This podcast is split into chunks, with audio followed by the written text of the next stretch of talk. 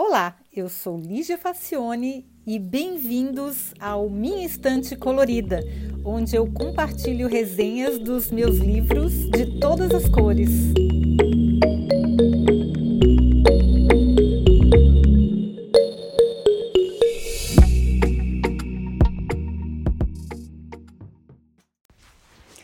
Olá, hoje a gente vai falar sobre o livro mais recente do Leonard Mlodinov, que é um escritor que eu admiro muito. Tem outros livros dele que depois a gente vai resenhar aqui.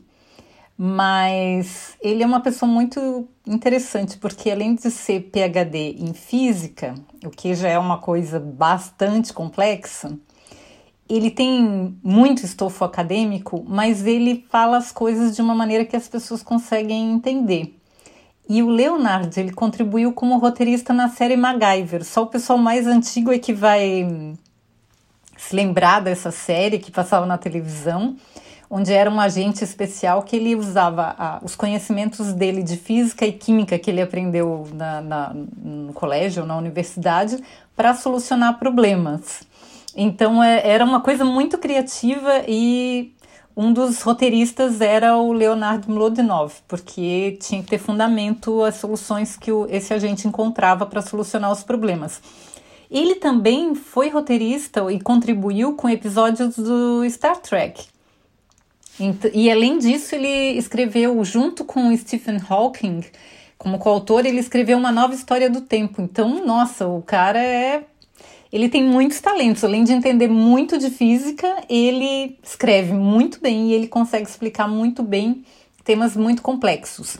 A gente vai depois, eu vou resenhar, vou, vou colocar aqui no podcast O Andar do Bêbado, que é um livro muito interessante que fala sobre aleatoriedade, e A Janela de Euclides, que também é um livro que eu recomendo demais. Mas hoje a gente vai falar do livro mais recente dele, que foi publicado em 2018 e que se chama Elastic Unlocking Your Brain Ability to Embrace Change, que é elástico. Destrave uh, a habilidade do seu cérebro abra para abraçar a mudança. Então, nossa, para quem estuda inovação, é uma coisa muito importante a gente tentar entender o nosso cérebro para que a gente consiga é, ser menos resistente a mudanças, né? Para que a gente consiga ter uma mente mais flexível e mais elástica, como ele diz. Pois é, ele tem umas coisas que são muito surpreendentes. Então, vamos, vamos ver o que, que é esse cérebro, esse pensamento elástico que o Mlodinov fala. Então, primeiro, ele explica que o pensamento elástico compreende uma série de talentos que revelam diferentes aspectos de um certo estilo cognitivo que nos ajuda muito.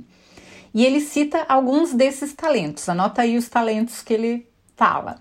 A primeira é a capacidade de desapegar de ideias confortáveis. Nossa, isso é muito difícil, né, gente? Porque quando a gente acha que sabe uma coisa, a gente não quer que essa coisa mude ou que essa certeza mude, porque é mais confortável a gente ter certezas do que ter incertezas. Depois, acostumar-se à ambiguidade e à contradição. Ou seja, é apreciar quando o nosso cérebro se desgraça com alguma ideia e não consegue entender porque a coisa é ambígua ou é contraditória. Então, isso é uma, uma coisa que a mente elástica, o pensamento elástico, tem como característica. A outra é a capacidade de levar ideias acima do senso comum e reformular as questões. É mais fácil escrever isso aí do que fazer, porque a, a, o senso comum domina muito, né? E reformular questões exige um exercício que a gente não está acostumado a fazer. A mente elástica também tem a habilidade de abandonar pressupostos arraigados e abrir a mente para novos modelos. Gente, isso é um parto. É quase rachar a cabeça mesmo. Depois, ainda ela tem a propensão em confiar na imaginação tanto quanto na lógica para gerar e integrar uma grande variedade de ideias. Hum, então a gente tem que ter imaginação tanto quanto lógica. E por último, a boa vontade em experimentar e ser tolerante aos erros. Ou seja, a gente tem que ser curioso, a gente tem que ser que nem criança, a gente não tem que ter medo de experimentar, tem que ver o que acontece. Em resumo, o pensamento elástico nos provê a habilidade de resolver problemas e superar as barreiras neuronais e psicológicas que nos impedem de ver além da ordem existente. Ou seja, por quê? Porque o nosso cérebro é construído, a gente já falou várias vezes, tem muitos livros de neurolinguística que falam isso, que o nosso cérebro ele tem, ele tem a tendência a ficar quieto no canto dele e não querer trabalhar. Então, quando a gente desenvolve o pensamento elástico, a gente supera essas barreiras, que são as barreiras biológicas, digamos assim, neuronais e também as barreiras psicológicas, que nos impedem de ver além dessa ordem, que fazem com que a gente seja mais criativo e mais ousado na, na questão da inovação, né? Então, o Leonard explica que a maioria das reações dos animais segue um script pré-determinado para economizar o processamento do cérebro. Isso também a gente já sabia, né? A gente tem coisas que já são scripts, que a gente, ah, acontece isso, eu reajo dessa maneira, porque assim eu não tenho que processar a informação, não tenho que gastar nenhuma CPU pensando nisso. No caso dos humanos, também funciona assim. Sabe quando você não tem certeza se fechou a porta ou deixou aberta, se trancou, se, se desligou o forno ou não? É porque aquelas ações são automáticas, elas seguiram um script, ou seja, ela não usou o processamento do cérebro. Quando você fechou a porta, você fez aquilo sem pensar sem envolver o cérebro no processamento. Você foi no automático. Apenas executou uma função corriqueira e pré-determinada. E ela foi condicionada, então você não registra aquilo como uma coisa importante, porque é um script. Mas se a gente ficar somente no script, nós ficaríamos como a maior parte dos animais. E aí a, gente não teria conseguido criar as coisas e resolver problemas novos. Então, o processo evolutivo nos armou com mais duas maneiras de interagir com o ambiente e suas questões. Olha só, duas maneiras que os outros animais não têm. A primeira é o pensamento lógico-racional. E a segunda é o pensamento elástico, que ele fala nesse livro. Porque o pensamento lógico-racional, a maioria das pessoas já sabe o que, que é. é, é o que a gente não sabia, o que não tinha identificado, é esse pensamento elástico que todo mundo tem um pouco, tá, gente? Só que a gente poderia desenvolver muito mais. Então, o pensamento lógico-racional, também conhecido como pensamento analítico, é baseado em fatos e na razão. É a forma de pensamento mais fácil de ser treinada e de ser reproduzida. E é por isso que ela é ensinada nas escolas e valorizada nas empresas. Agora está mudando um pouco isso, mas até então, como é fácil de reproduzir o pensamento analítico, porque tem regras e você tem que entender as regras e reproduzir essas regras, é mais fácil para a gente pegar um monte de gente e tentar ensinar isso para as pessoas. Já o pensamento elástico é um pouco mais complicado. Então, de fato, o pensamento analítico ele é poderoso e funciona em boa parte dos casos. Por isso que ele é uma das partes essenciais da, das ferramentas que a gente tem para interagir com o ambiente. Regido pelo nosso consciente, ele organiza as ideias em sequência e define as regras mais eficientes para ir, por exemplo, do ponto A ao ponto C, passando pelo ponto B. O único problema é que ele frequentemente falha ao encontrar desafios inesperados e surpreendentes que não se encaixem dentro das regras que ele já aprendeu. Já o pensamento elástico é não linear e ele processa múltiplas linhas de pensamento ao mesmo tempo. Ele é desenhado para integrar diversas informações resolver enigmas e encontrar novas abordagens para os problemas. Ele também leva em consideração ideias normalmente consideradas bizarras ou esquisitas. Mas não se engane, a criatividade também precisa do pensamento analítico para entender e explorar os desdobramentos das ideias. Então não é assim que um é melhor do que o outro. Eu tenho que ter o pensamento analítico e eu também tenho que ter o pensamento elástico. São duas ferramentas fundamentais para a criatividade. Não tem um melhor do que o outro, são apenas duas formas diferentes de pensar e a gente precisa das duas. De qualquer forma, foi o pensamento elástico que nos salvou da extinção e nos deu liberdade e a habilidade de vencer os desafios, inovar e trabalhar em cooperação. E aí tem uma, uma, essa parte do livro é muito legal. Eu até fiz um de texto a respeito, porque eu fiquei muito chocada com essa informação que para mim era nova, eu não tinha me dado conta, que é o mito de que o ser humano é avesso a mudanças. Pois é, mentira, é sério. Eu fui uma das pessoas que repeti e sempre repeti, porque tudo que eu tinha lido a respeito de literatura de negócios, sempre repeti esse mantra. É, o ser humano vai ser naturalmente avesso a mudanças, tudo que você propor as pessoas vão ser contra, elas não vão querer mexer no que já está funcionando, porque é da natureza humana isso. Pois um Ludnov, ele chega e destrói esse mito. Olha só, ele dá um exemplo que sempre aparece nos artigos das revistas de negócios. Quando muda a gestão, sempre tem uma parte do sacrifício que os colaboradores precisam fazer, não é? Aí alguém propõe ao indivíduo trabalhar 10% a mais ganhando a mesma coisa. Você acha que as pessoas vão gostar? É claro que elas não vão gostar. Trabalhar mais para ganhar a mesma coisa? Nem, nem a pau, Juvenal. Não vai. As pessoas não vão querer.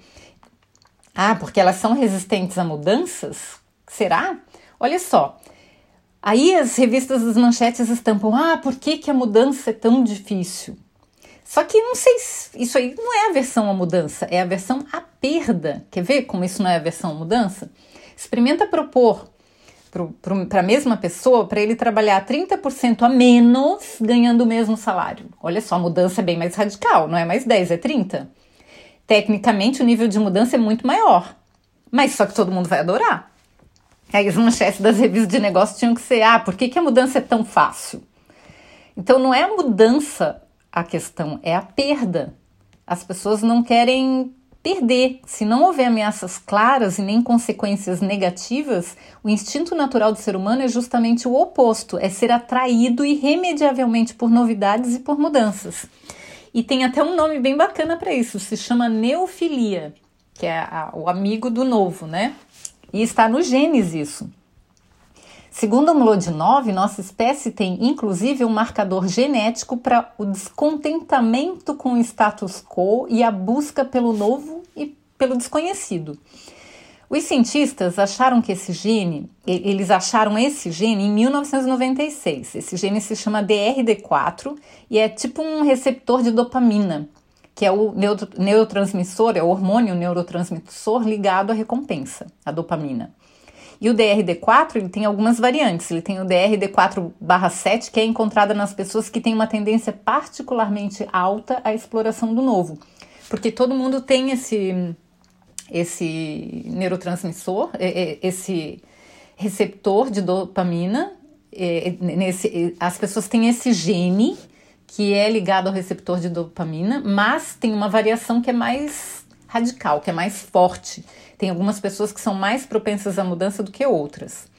Bom, isso acontece porque essa variante ela tem uma resposta mais fraca à dopamina.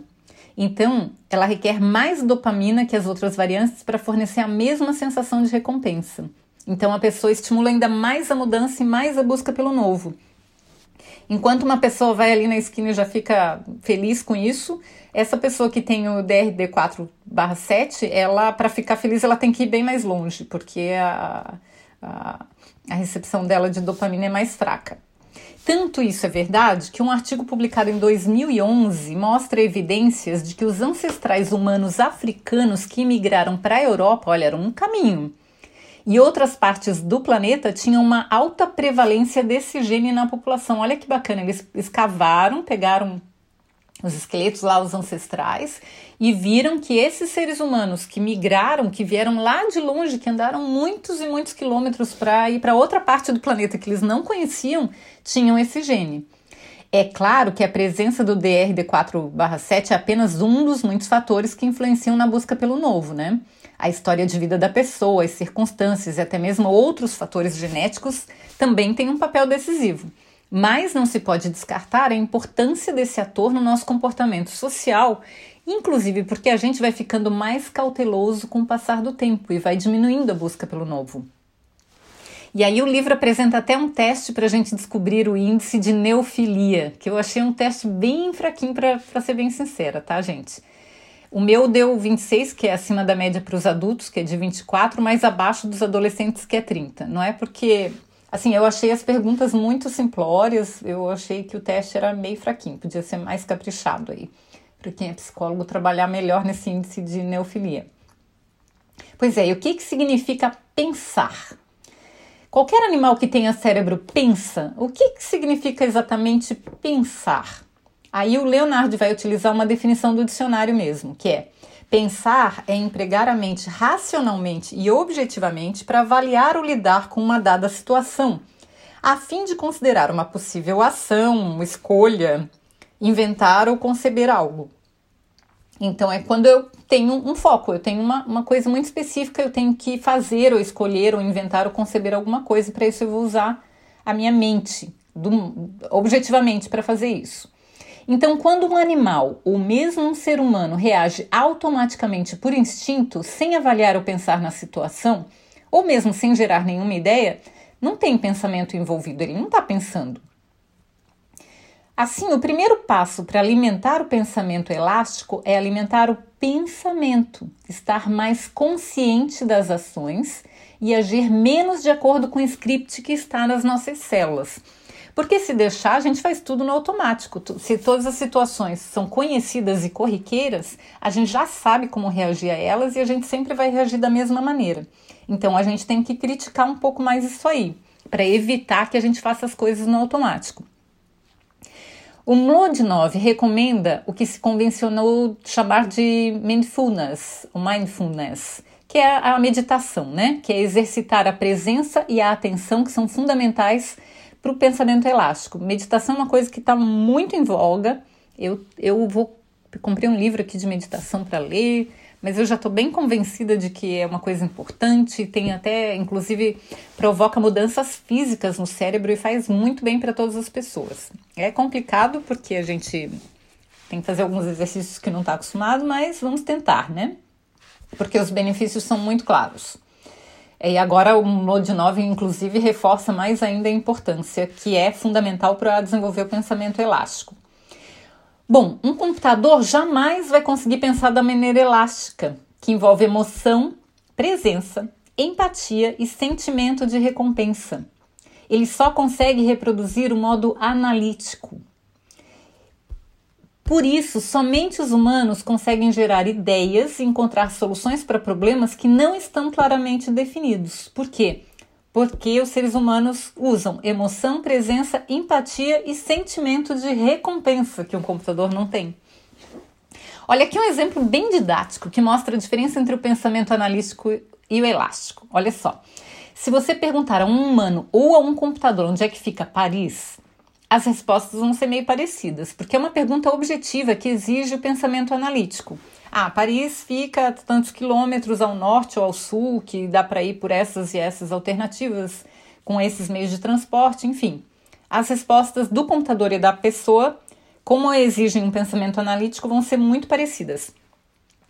Mas se você perguntar, onde é que você gostaria de tirar as suas férias? Aí a resposta exigiria que a pessoa formulasse e inventasse critérios que justificassem a sua escolha. Olha que interessante. Isso é pensar elasticamente. Um computador não consegue, você não consegue perguntar para ele onde é que você gostaria de tirar as suas férias. Porque tem variáveis aí que ele nem tem de onde tirar. Porque tem que ser inventadas. Ficou claro a, a, a diferença entre o pensamento analítico e o pensamento elástico? Para mim, essa, esse exemplo matou. Ficou bem claro, né? E por que que nós pensamos? Basicamente porque nós sentimos, nos sentimos recompensados quando temos uma ideia. É uma delícia a gente ter ideia. A dopamina invade o nosso cérebro e esse estimulante intelectual, que é diferente para cada pessoa, faz com que a gente queira sempre mais. Não é uma delícia quando a gente tem uma ideia? É, é física a sensação de prazer quando a gente tem uma ideia. O interessante é que se a gente perde a capacidade de se emocionar, também perde a sensação de recompensa. O livro mostra um caso clínico em que isso acontece e a pessoa fica incapaz de tomar decisões, por exemplo, como ir a um restaurante, porque ela nunca consegue parar de comparar os prós e os contras analiticamente. Então essa, mas escolher um restaurante não é uma decisão analítica, é elástica, porque ela envolve prazer e recompensa, e envolve emoção. E aí quem não tem isso não consegue tomar a decisão, se, se, os, se as alternativas forem equivalentes, né?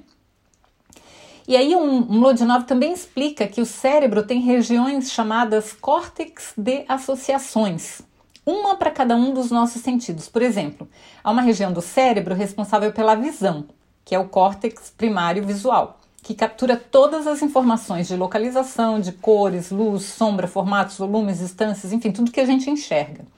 Mas isso são apenas dados. O que, que eles significam? É aí que entra o córtex de associação, que identifica e conecta os dados com seu significado. Que pessoa é essa aí que eu estou vendo? O que, que ela tem a ver comigo? É esse córtex de associação que vai conectar o que eu estou vendo com o significado daquilo que eu estou vendo. Esses córtex de associações permitem que a gente tenha ideias e não apenas reaja aos fatos. São eles as fontes de nossas atitudes que diferenciam cada um de nós dos outros. São também os responsáveis pela nossa inventividade. Esses córtex estão sempre em atividade tentando fazer associações e conexões.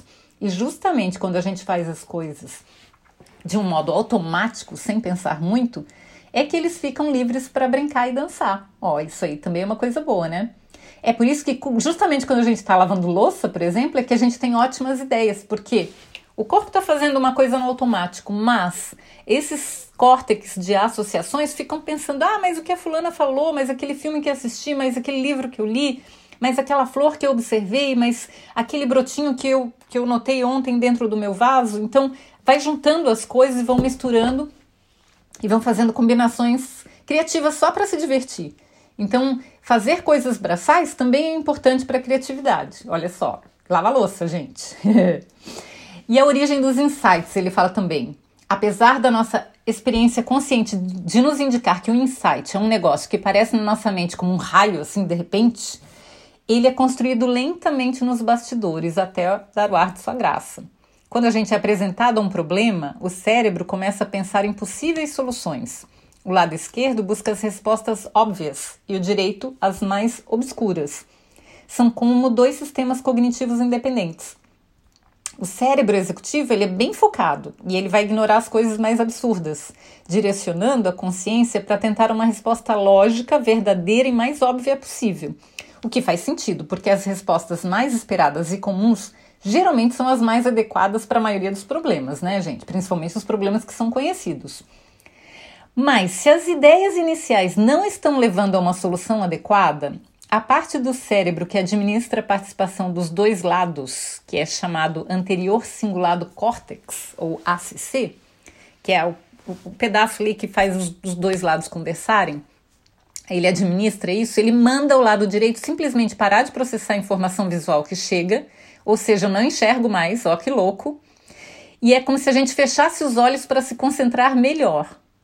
E essa supressão de processamento de imagens faz o lado direito fazer mais conexões e gerar mais ideias inesperadas. Então, essa história de fechar o olho para pensar funciona, tá, gente? Se a gente não fechar, o ACC manda fechar. ele fecha, ele fecha ele mesmo, mesmo que você continue com o olho aberto, mas você não enxerga mais, porque você está pensando.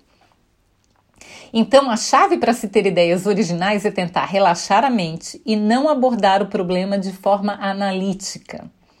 Uma das ferramentas mais poderosas, como eu já disse antes, é a meditação, pois ela aumenta a nossa capacidade de ampliar o foco, de maneira que as ideias podem pular de uma para outra com rapidez. Outra coisa bem interessante: sentar-se num quarto escuro ou fechar os olhos pode alargar a perspectiva. Por outro lado, corredores estreitos, salas sem janelas e até as malfadadas baias de escritório têm o um efeito contrário. Então, se você está trabalha, tá trabalhando aí numa salinha escura no fundinho da sua casa, o pessoal que está de home office está tendo que achar um lugar em casa para trabalhar, e às vezes é num quartinho fechado até quase sem janela, com uma janela pequenininha. Isso é ruim, tá, gente? Porque a gente tem que ter janela, tem que ter espaço para as ideias fluírem. Ficar numa baia não ajuda. Mas tem também um ponto interessante a se considerar: as salas bem iluminadas podem tornar difícil a tarefa de ignorar os objetos em volta, que estimulam os pensamentos mundanos e banais. Podem ser ótimos para o lado direito se divertir também, só que aí a gente fica menos concentrado no que a gente está fazendo. Mas enfim, tem que avaliar tudo isso. Ideal estar tá num lugar bem iluminado, claro, com janela, e quando a gente precisa pensar, a gente fecha os olhos, né? E aí se concentra. Ou medita, que também é um exercício bom. Que mais? O pensamento congelado. O Mlodinov ainda usa a expressão, expressão pensamento congelado, que foi cunhado pela filósofa Ana Arendt. Isso acontece quando a gente tem uma orientação fixa, que determina a maneira como a gente aborda um problema. É, ou seja, o cérebro ele reutiliza as experiências passadas e ele ignora uma análise mais cuidadosa, fazendo com que a gente cometa erros, sem perceber. Por quê? Porque ele é baseado no preconceito, ele pega o que ele já viveu antes e recicla e reutiliza, como se fosse o mesmo problema, mas às vezes não é o mesmo problema. Isso é bem comum com médicos experientes, por exemplo. Eles tendem a formar uma opinião rapidamente baseada em casos anteriores e às vezes ignorando variáveis importantes que não se encaixam no modelo lá que ele já tinha como solução pronta. Um artigo no jornal de uma associação de médicos dos Estados Unidos mostrou que quando os professores doutores viajam, o índice de mortalidade diminui 30%. Olha que interessante, porque os residentes ficavam inseguros com os diagnósticos e discutiam com os colegas, além de pesquisarem mais. Esses especialistas são muito mais eficientes para tratar de casos convencionais, mas quando a coisa fica um pouco diferente, eles tentam encaixar no que já conhecem, muitas vezes eles erram. Em resumo, o que nós sabemos coloca limites naquilo que nós podemos imaginar. A tendência de processar a informação de maneira a reforçar as nossas opiniões individuais pré-existentes é chamada pelos psicólogos de cognição dogmática, que é o preconceito, né, gente? A gente pega o que já tem e assume que aquilo é assim mesmo e preguiça de pensar. Basicamente, isso a gente quer economizar processamento e pega o que já conhece. O Zen Budismo ensina que para fugir dessas preconcepções, a gente deve sempre olhar o mundo com a mente de um iniciante. A maioria de nós tem um estilo cognitivo intermediário entre o dogmático, que é aquele que acha que já sabe tudo, e o iniciante, que é aquele que não sabe nada. Mas seria bom se a gente conseguisse se aproximar mais do iniciante e tentasse ver as coisas como se fosse a primeira vez. E sabe como é que a gente pode fazer isso? Os estudiosos ensinam que basta inserir uma ideia discordante nas interações intelectuais, ou seja, expor-se a opiniões contrárias. Olha que interessante, gente. Mesmo que conscientemente a gente rejeite a ideia, ela fica no nosso subconsciente como uma pulguinha atrás da orelha e faz a gente repensar o que a gente tinha como certeza. Então não é que você vai ter é, se expor à opinião contrária para mudar de opinião. Que bom, se você mudar de opinião significa que você aprendeu alguma coisa. Mas se você não mudar, mesmo assim aquilo faz bem, porque você faz você repensar as suas certezas. As pessoas que conseguem redesenhar a abordagem para se adaptar a cada situação são as que melhor respondem às mudanças. Então, resumindo, a gente adora estar certo, mas às vezes é melhor alguém dizer que a gente está errado, mesmo que a gente esteja certo, porque aí a gente vai repensar. Então, para concluir, que é bastante coisa esse livro, vale a pena ser estudado, ele tem muita, muita informação e eu fiz um resumo bem rápido aqui mas ele tem muitas discussões sobre, sobre bloqueios mentais, sobre filtros de ideias, e ele até admite que um pouco de loucura traz benefícios à mente elástica. Então, tá aí um livro que faz um alongamento bom na mente da gente, né? Eu recomendo com estrelinhas, espero que vocês tenham gostado e que a gente desenvolva cada vez mais a nossa mente elástica e colorida. Tá bom, gente? Até semana que vem, que vai ter mais.